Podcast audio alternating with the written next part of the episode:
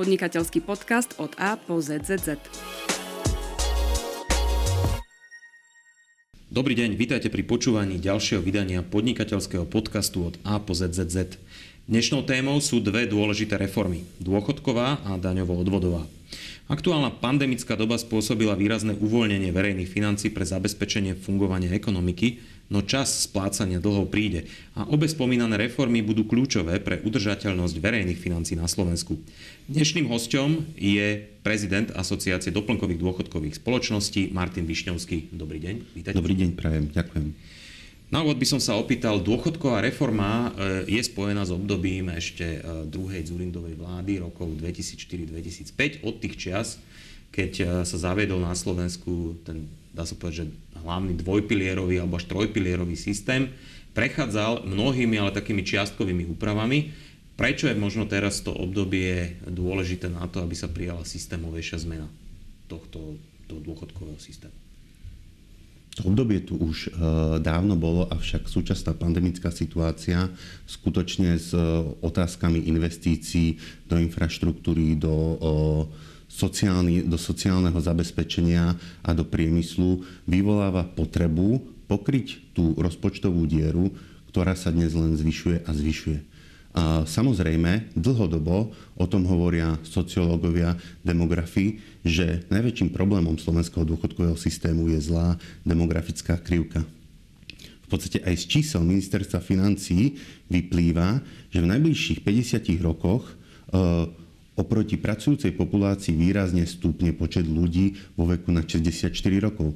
Pričom povedzme si, že dneska odchádzajú ľudia do dôchodku vo veku 62 až 62,5 roka kým e, v roku 2019 bol tento podiel 25% v roku 2070 podľa odhadu ministerstva financí tento podiel bude až 63% To znamená, že najväčšia časť našej populácie bude v dôchodkovom veku.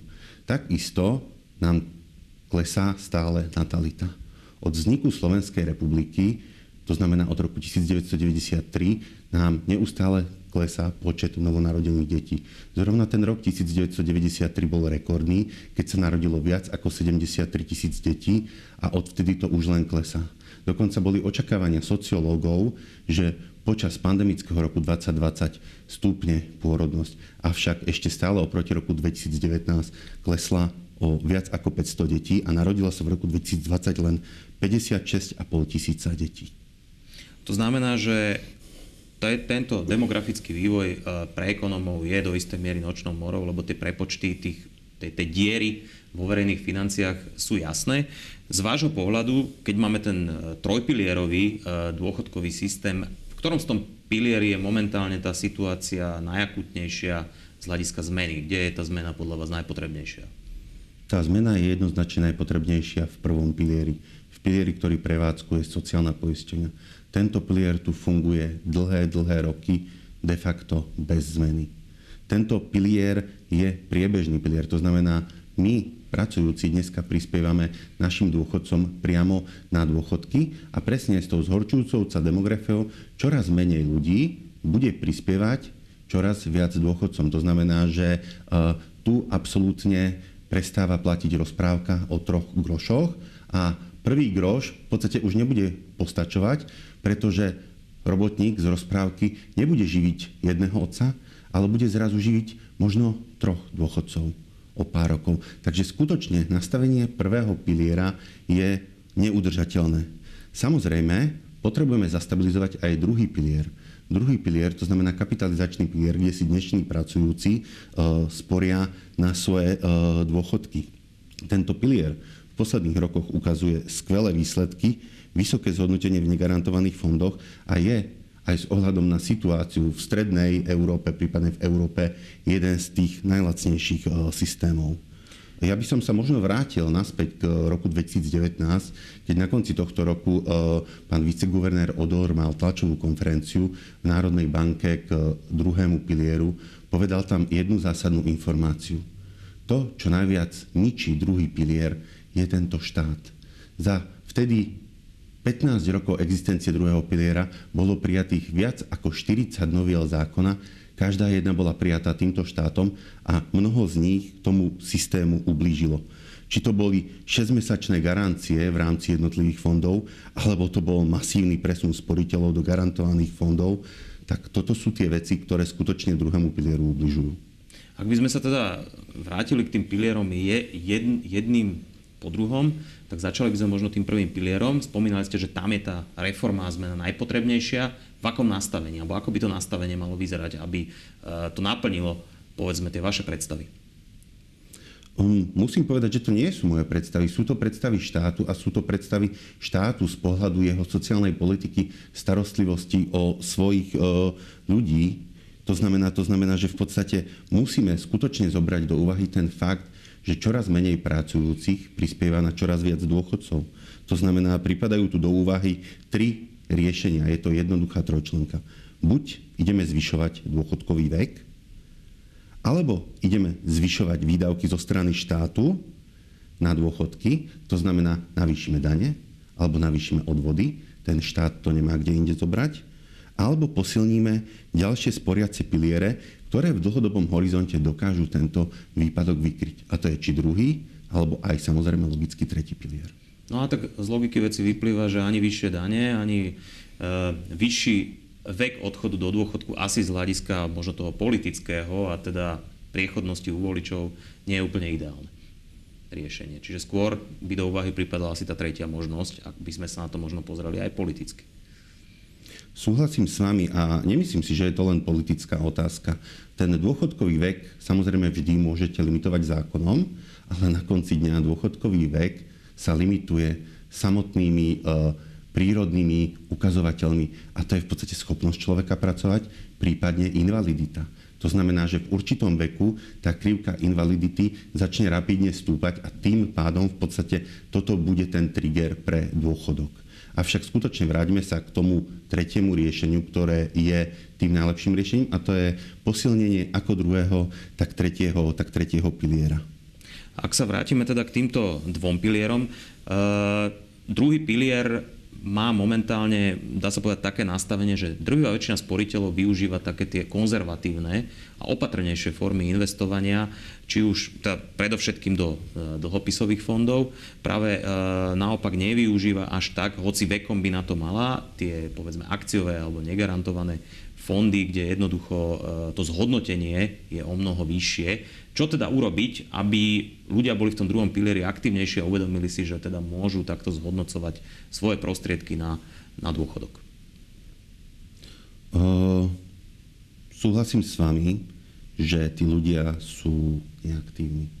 Uh, ľudia v mladom veku, pričom dovolím si povedať, že mladý vek v tomto ohľade, myslím, ľudí do 50 rokov, sa aktívne nezaujímajú o svoj dôchodok. Vo veľkej väčšine prípadov tá finančná gramotnosť je nízka a tým pádom aj aktivita týkajúca sa dôchodku v druhom pilieri je veľmi nízka.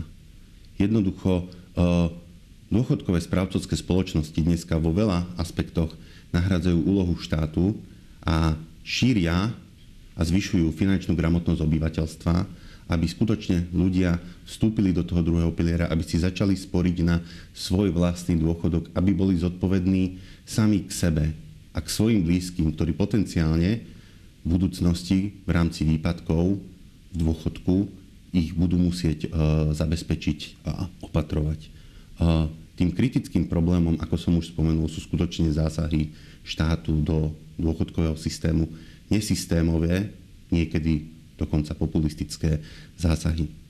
Presne spomínam rok 2013, kedy e, zmenou zákona došlo k presunu ľudí do garantovaných fondov. Áno, garantované fondy sú dneska tie fondy, ktoré zarábajú absolútne minimum. To znamená, že pokryjú horko ťažko infláciu. Na druhej strane, pokiaľ si zoberieme dneska situáciu na finančných trhoch, máme záporné úrokové sadzby. To znamená, keď to poviem obrazne, pokiaľ si niekde vložíte 100 eur, o rok dostanete 99 od banky alebo od emitenta dlhopisu. V takejto situácii, respektíve napriek takejto situácii, dokážu ešte aj tie garantované fondy zarábať. Na druhej strane musíme si povedať, že sporenie na dôchodok je dlhodobý produkt. Nie je to produkt na rok, nie je to produkt na 5 rokov, je to produkt na 40 rokov. Tie finančné trhy sú cyklické a dokážu v rámci tých 40 rokov skutočne dobre zarobiť. Ale musíte byť nainvestovaní vo finančných nástrojoch, ktoré zarábajú. To sú akcie, to sú podielové listy.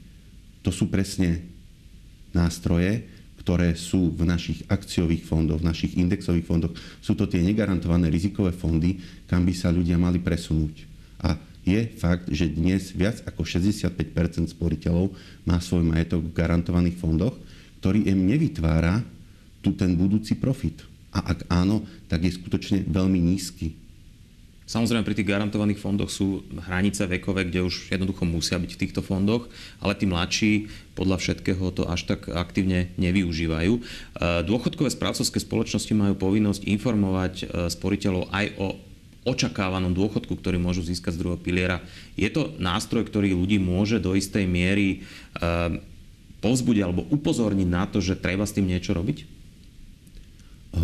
Určite je cieľom toho nástroja vyvolať, vyvolať v tom sporiteľovi tú potrebu zamyslieť sa nad tým, kam smeruje jeho dôchodok, ale vzhľadom na to legislatívne nastavenie nie všetci sporiteľia majú to vzdelanie, aby e, túto správu, tento odkaz dokázali pochopiť. To znamená, opäť je tu práca tých dôchodkových správcovských spoločností, aby to tým ľuďom vysvetlili, aby ich e, podporili v presune, podporili v presune ich prostriedkov do tých uh, negarantovaných fondov.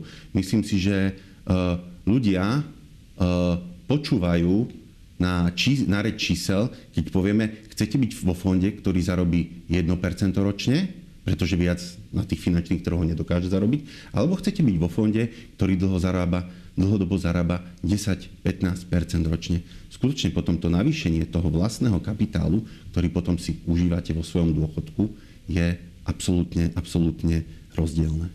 Poďme k tretiemu pilieru. E, tretí pilier je vlastne e, nástroj, kde aj zamestnávateľ e, prispieva, môže teda prispievať k dobrovoľnému pripoisteniu dôchodkovému pre jednotlivých sporiteľov.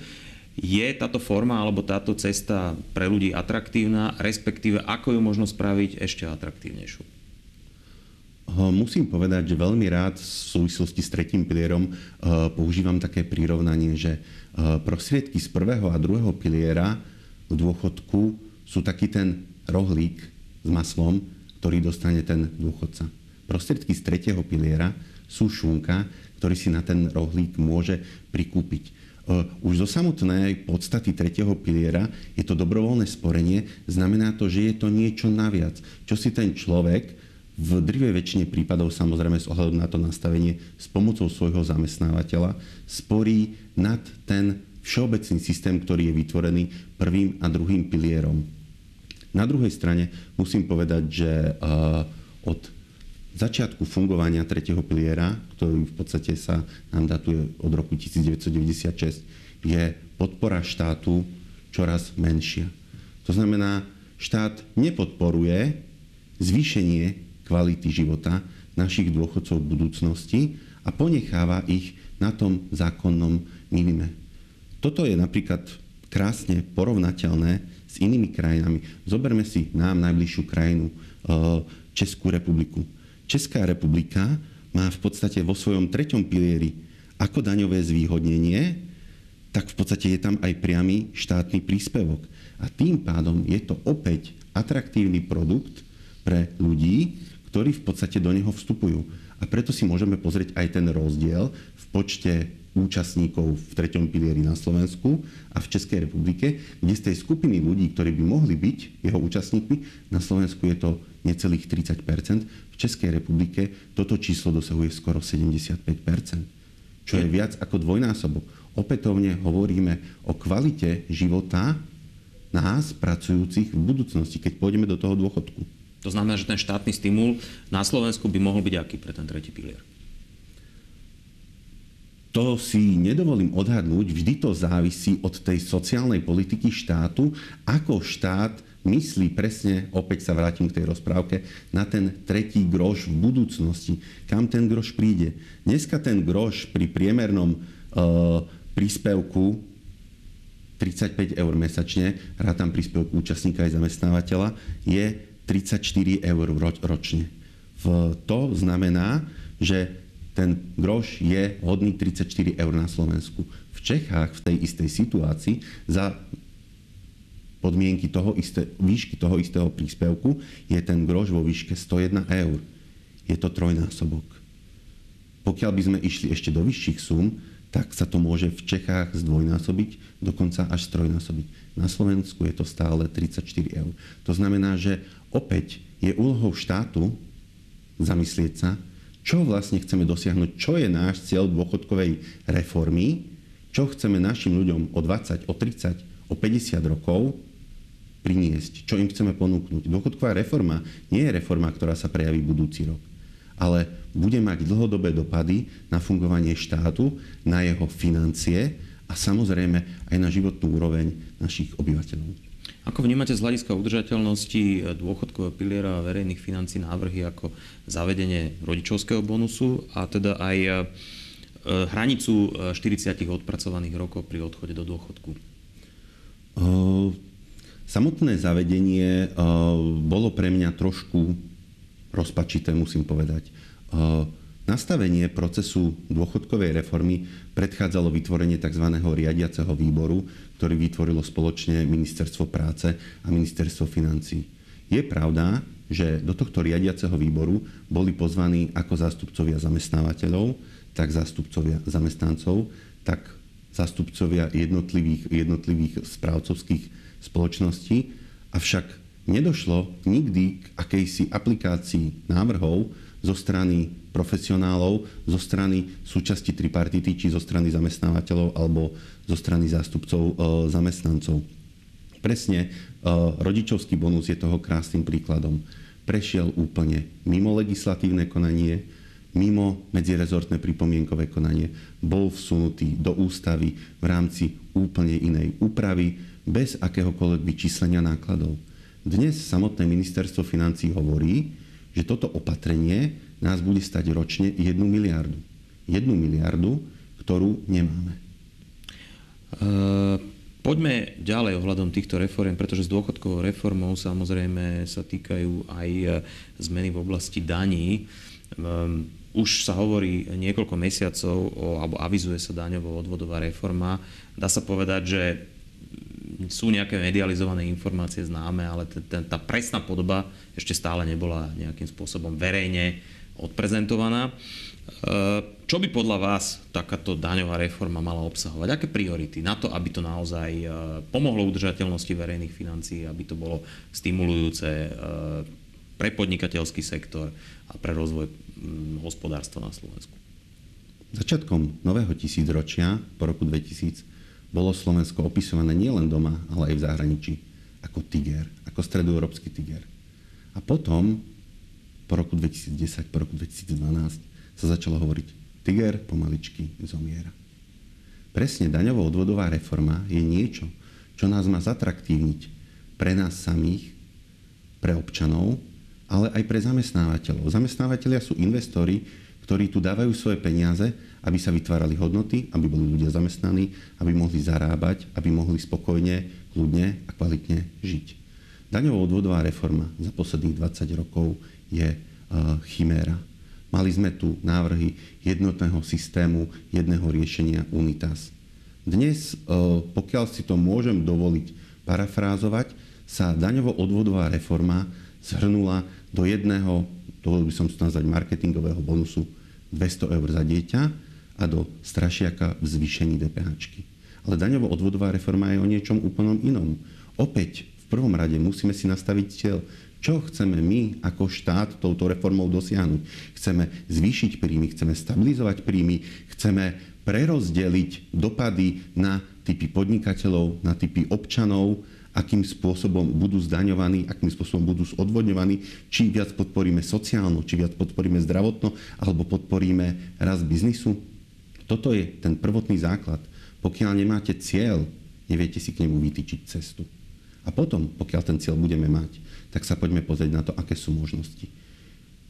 Okolo nás je ďalších 20, 30 rozvinutých štátov s ekonomikami. Poďme sa, ako vravia, naši bratia Češi nachytriť a poďme sa pozrieť na to, čo vieme zobrať z tých systémov efektívne a musíme spraviť komplexné riešenie. To nie je o jednom bonuse na dieťa. To je o komplexnom nastavení. Štát je komplex činností, ktoré musia byť vyvážené a ktoré musia byť vyvážene financované. Potom to prežeňme kalkuláciami, spýtajme sa podnikateľov, spýtajme sa zastupcov zamestnancov, či s týmto riešením súhlasia, čo by zlepšili, čo by zmenili. Potrebujeme na to širokospektrálny konsenzus. A potom to poďme robiť, poďme to realizovať. Pretože skutočne ten tiger môže v určitom momente zomrieť a bude nás to bolieť všetkých. Štát, zamestnávateľov aj občanov. No konkrétne roky sa hovorí napríklad o vysokej cene práce keď e, na Slovensku a to by malo byť práve aj možno jedným z cieľov e, toho, aby e, sa ako keby povedzme aj z tohto hľadiska ten pracovný trh zatraktívnil aj pre zamestnávateľov, ale aj pre zamestnancov. Je toto možný jeden z tých cieľov, o, ktorom, o ktorých ste hovorili, že by si štát mal stanoviť na začiatku? Povedzme, znížiť cenu práce a preniesť možno váhu daní na iné typy daní? Určite, určite áno. Ja by som možno parafrázoval jedného z francúzských kráľov a povedal by som, veď štát, to sme my.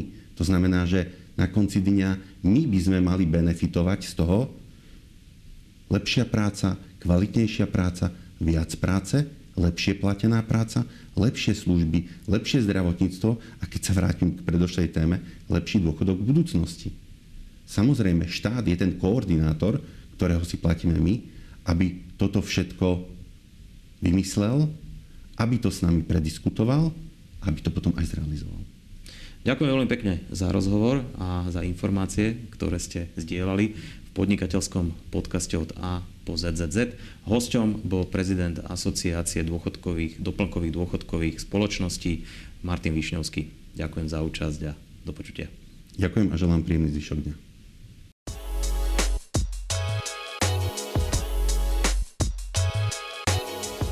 Podnikateľský podcast od A po ZZZ.